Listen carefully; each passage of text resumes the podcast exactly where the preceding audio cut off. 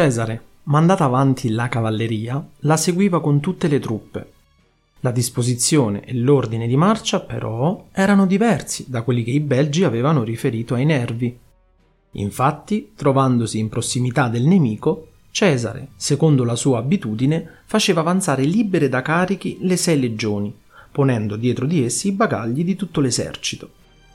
Le due legioni di recente arruolate chiudevano lo schieramento e presidiavano le salmerie. La nostra cavalleria, insieme ai frombolieri e agli arcieri, attraversò il fiume e si scontrò con i cavalieri avversari.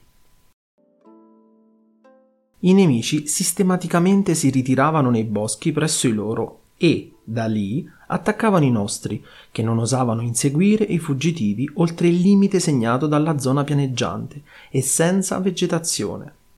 Nel frattempo, le sei legioni che erano in testa, tracciato lo spazio, iniziarono a fortificare il campo. I nemici, nascosti nelle selve, avevano già formato le linee di attacco e le file, spronandosi alla lotta. Non appena videro i primi carri del nostro esercito, era il segnale convenuto per l'attacco, in massa si lanciarono in avanti e puntarono contro i nostri cavalieri. Li volsero in fuga e dispersero con facilità. Poi scesero di corsa verso il fiume, veloci, velocissimi. Sembrava quasi che fossero, nello stesso istante, sul limitare dei boschi, nel fiume e già addosso ai nostri. Poi, con altrettanta rapidità, salirono il colle opposto, dirigendosi contro il nostro accampamento e i legionari intenti ai lavori di fortificazione. Cesare si trovò a dover far tutto contemporaneamente, inalberare il vessillo, con cui si dava l'avviso di correre alle armi, ordinare gli squilli di tromba, richiamare i soldati dai lavori, comandare il rientro ai legionari che si erano un po' allontanati in cerca di materiale, formare la linea di combattimento, esortare i soldati e dare il segnale d'attacco. La mancanza di tempo e l'incalzare dei nemici impedivano di eseguire la maggior parte delle suddette operazioni. A fronte di tali difficoltà, Due fattori erano d'aiuto. Il primo, la perizia e l'esperienza dei nostri soldati, che, addestrati dalle precedenti battaglie, erano in grado di imporsi da soli la condotta necessaria non meno tranquillamente che se avessero ricevuto precise istruzioni da altri. Secondo, l'obbligo imposto da Cesare ai vari legati di non allontanarsi dalla propria legione prima del termine dei lavori. I legati, vista la vicinanza e la rapidità dei nemici, non stettero ad aspettare ordini da Cesare, ma prendevano personalmente le disposizioni che ritenevano opportune. Cesare, impartiti gli ordini necessari, corse a spronare i soldati, guidato dal caso. Capitò dalla decima legione. Si limitò a incitare i soldati a ricordarsi dell'antico valore, a non lasciarsi turbare, a reggere con vigore all'assalto nemico dato che i nervi erano quasi a tiro e i nostri potevano colpirli con le frecce, diede il segnale d'attacco e poi si precipitò in un'altra direzione, sempre con lo scopo di incoraggiare i soldati, ma li trovò che stavano già lì combattendo. Il tempo fu talmente breve e i nemici così risoluti che i nostri non riuscirono non solo ad applicare i fregi, ma neppure a mettersi in testa gli elmi o a togliere le fodere dagli scudi. Chi tornava dai lavori si fermò dove capitava, presso le prime insegne che vide, per non perdere tempo alla ricerca della sua unità di appartenenza. L'esercito fu schierato tenendo presente non tanto i dettami della tecnica militare quanto la conformazione naturale del luogo, il pendio del colle e le circostanze.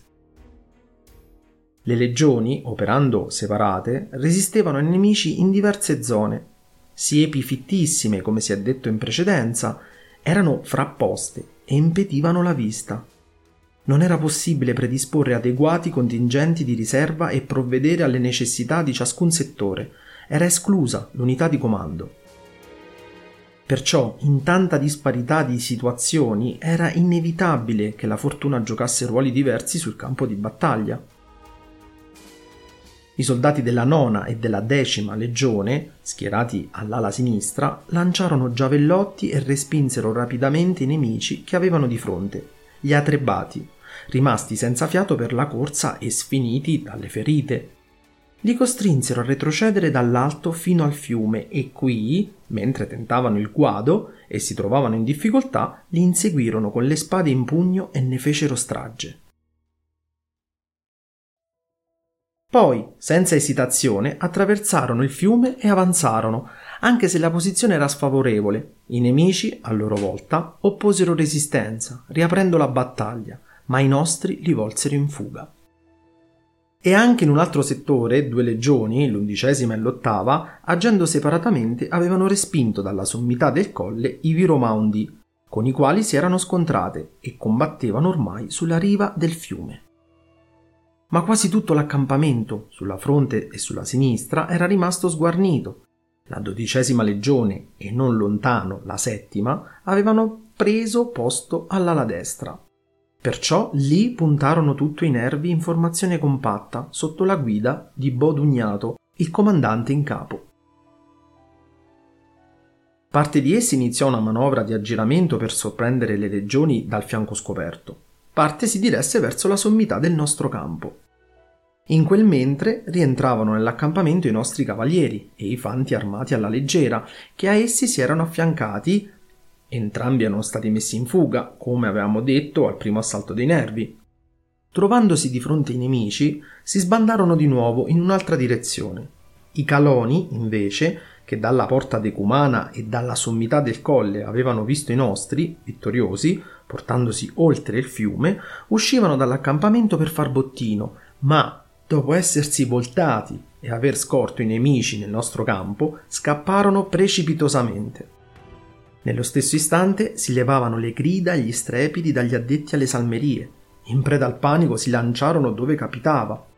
Scossi da tale confusione, i cavalieri dei Treveri, che pure rispetto agli altri galli godono di una fama di straordinario valore e che erano stati mandati dal loro popolo a Cesare come rinforzo, quando videro il campo romano pieno di nemici, legioni pressate da vicino e quasi circondate, i caloni, i cavalieri, i frombolieri e i numidi, dispersi in fuga disordinata, si diressero in patria, convinti che la nostra situazione fosse disperata.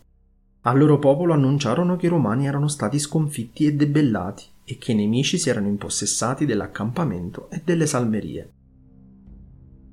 Cesare, Terminato il suo discorso alla decima legione, si diresse verso l'ala destra, dove vide che i suoi erano alle strette e che i soldati della dodicesima legione, vicini l'uno all'altro, si impicciavano a vicenda, perché le insegne erano state raccolte in un sol luogo. Tutti i centurioni e un vessilifero della quarta corte erano caduti, il vessillo perduto, quasi tutti i centurioni delle altre corti morti o feriti. Tra di essi il primipilo, Sestio Baculo, soldato di grandissimo valore, non riusciva più a reggersi in piedi, sfinito com'era dalle numerosi e gravi ferite. Gli altri andavano esaurendo le forze e alcuni della retroguardia, rimasti senza comandanti, lasciavano la mischia e si sottraevano ai colpi. Il nemico non cessava di avanzare dal basso frontalmente e di premere ai lati. Quando vide che la situazione era critica e che non aveva truppe di rincalzo, prese lo scudo a un soldato dalla retroguardia, perché era giunto fin lì senza, avanzò in prima linea, si rivolse ai centurioni chiamandoli per nome, uno per uno, arringò i soldati e diede l'ordine di muovere all'attacco e di allargare i manipoli, perché i nostri potessero usare le spade con maggior facilità. Il suo arrivo infuse fiducia nei soldati e restituì loro il coraggio. Ciascuno, pur in una situazione di estremo pericolo, voleva dar prova del proprio valore agli occhi del comandante, per cui l'impeto dei nemici per un po' venne frenato. Cesare, quando si accorse che anche la settima legione lì a fianco era in difficoltà, comandò ai tribuni militari di avvicinare gradualmente le due legioni e, operata una conversione, di muovere all'assalto. La manovra permise ai soldati di aiutarsi reciprocamente e i nostri, adesso che non temevano più l'accerchiamento, iniziarono a resistere con maggior coraggio e a combattere con più vigore. Nel frattempo, i soldati delle due legioni della retroguardia, che presidiavano le salmerie, non appena ebbero notizia dello scontro, raggiunsero di corsa la cima del colle e lì apparvero ai nemici. Tito Labieno, conquistato il campo dei nervi, dopo aver visto dall'alto che cosa stava accadendo nel nostro, mandò in rinforzo la decima legione. Dalla fuga dei cavalieri e dei caloni, i soldati si resero conto di come stavano le cose e di quale minaccia incombesse sul campo. sulle legioni e sul comandante e si impegnarono al massimo per arrivare al più presto. Il loro arrivo capovolse la situazione. Perfino i nostri feriti si rialzavano da terra e appoggiandosi agli scudi riprendevano a combattere. I caloni, avendo visto i nemici impauriti, affrontavano anche disarmati chi era armato. I cavalieri, poi, per cancellare la vergogna della fuga con una prova di valore, in tutte le zone dello scontro precedevano i legionari ma i nemici, anche ridotti quasi alla disperazione, diedero prova di grandissimo valore, al punto che i soldati delle seconde file salivano sui corpi dei primi caduti e da lì combattevano. Abbattuti anch'essi, si formavano mucchi di cadaveri, dai quali i superstiti, come da un tumulo, lanciavano frecce sui nostri e scagliavano indietro i giavellotti da essi intercettati. Non era da ritenersi senza ragione che uomini così valorosi avessero osato attraversare un fiume larghissimo, scalare un monte tanto alto e muovere all'attacco da una posizione assolutamente sfavorevole. Il loro eroismo aveva reso facili delle imprese estremamente difficili. Con la battaglia era pressoché annientata la stirpe e il nome dei nervi.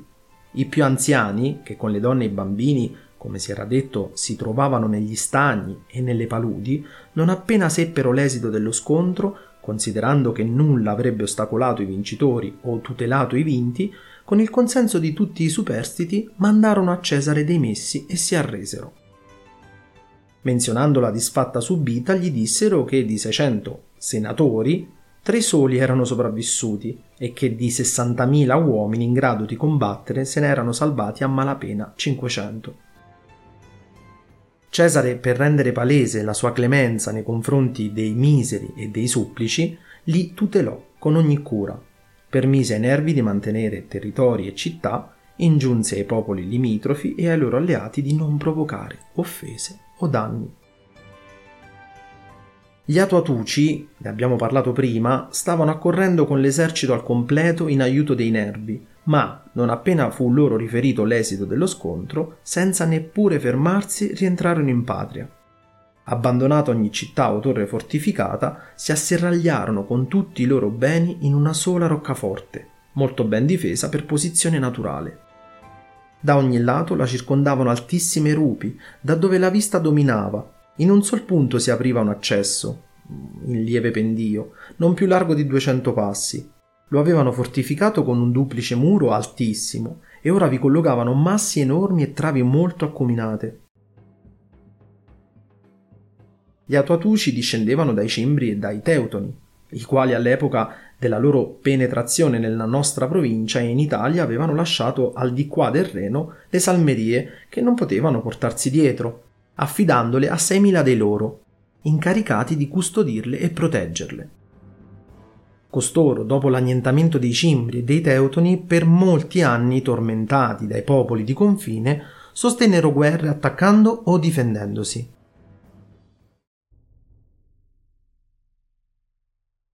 Fatta la pace con il consenso generale delle genti limitrofe, si erano scelti come sede la regione in cui si trovavano. In un primo tempo, dopo l'arrivo del nostro esercito, gli autoatuci effettuavano spesso sortite e si misuravano con i nostri in scaramucce di poco conto. In seguito, quando vennero circondati da un vallo di 15 miglia di perimetro con numerose ridotte, si tenevano entro le mura della città. Le vine erano già state spinte in avanti e il terrapieno costruito, ma quando videro che stavamo preparando lontano, una torre, dalle mura incominciarono subito a deriderci e a gridare perché mai un marchingegno così grande veniva costruito a tanta distanza.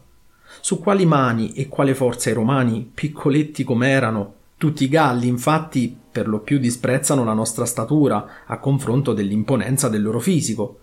Facevano conto per avvicinare alle mura una torre così pesante?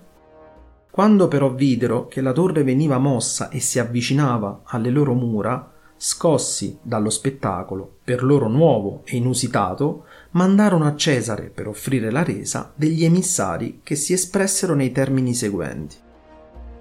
Erano convinti che i romani, capaci di muovere tanto rapidamente un marchingegno così alto, dovevano godere in guerra dell'aiuto divino perciò essi si sottomettevano con tutti i propri beni alla loro autorità.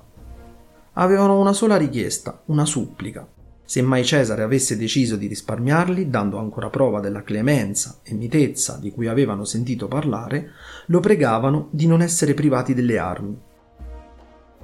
Quasi tutti i popoli limitrofi erano loro nemici e invidiavano il loro valore.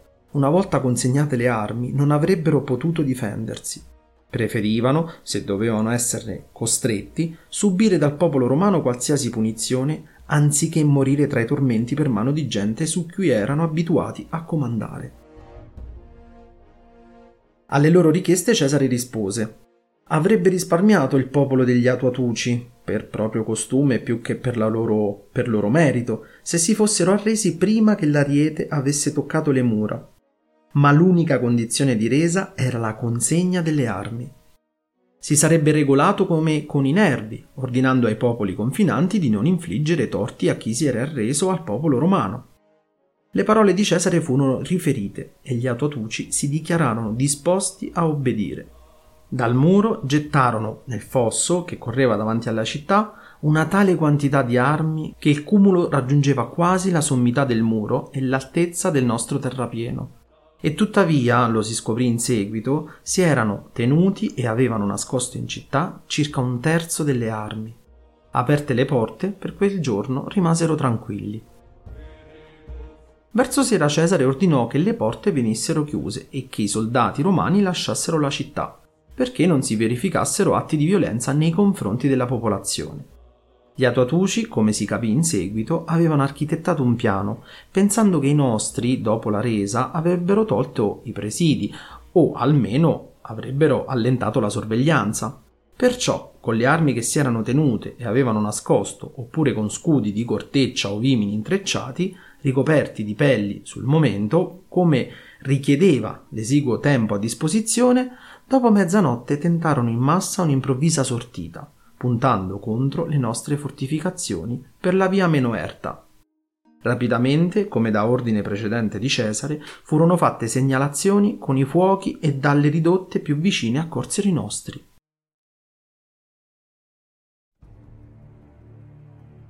Il nemico si batté con accanimento, come si addice a guerrieri valorosi che, costretti a lottare nel momento estremo e in una posizione difficile, contro avversari che scagliavano su di loro frecce dal vallo e dalle torri, ripongono ogni speranza di salvezza solo nel proprio valore.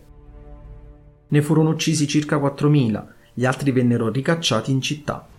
Il giorno seguente furono abbattute le porte, ormai sguarnite, e i nostri soldati entrarono in città. Cesare vendette all'asta tutto quanto il bottino. I compratori gli riferirono il numero dei prigionieri, 53.000.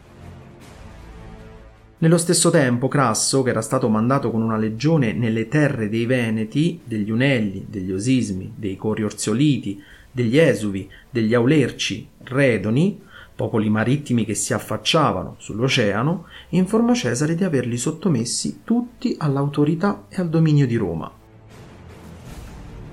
Portate a termine tali imprese e pacificata la Gallia, si diffuse tra i barbari una tale fama di questa guerra che i popoli d'oltrereno inviarono a Cesare ambascerie, impegnandosi alla consegna di ostaggi e all'obbedienza.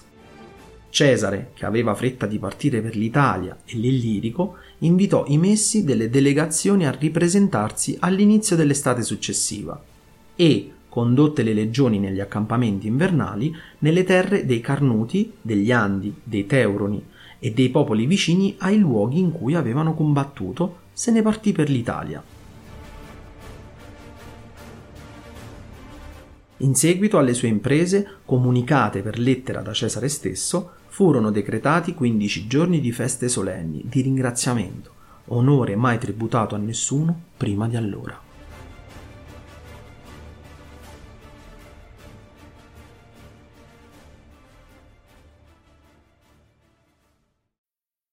Need mealtime inspiration, it's worth shopping Kroger, where you'll find over 30,000 mouthwatering choices that excite your inner foodie. And no matter what tasty choice you make, you'll enjoy our everyday low prices, plus extra ways to save, like digital coupons worth over $600 each week. You can also save up to $1 off per gallon at the pump with fuel points. More savings and more inspiring flavors make shopping Kroger worth it every time. Kroger, fresh for everyone. Fuel restrictions apply. Save big on your Memorial Day barbecue, all in the Kroger app. Get three pound rolls of juicy 80% lean ground beef for $3.49 a pound with a digital coupon. Then get select varieties of flavorful Powerade, Body Armor Super Drink, or Arizona tea for 77 cents each, all with your card. Shop these deals at your local Kroger today, or tap the screen now to download the Kroger app to save big today. Kroger, fresh for everyone. Prices and product availability subject to change. Restrictions apply. See site for details.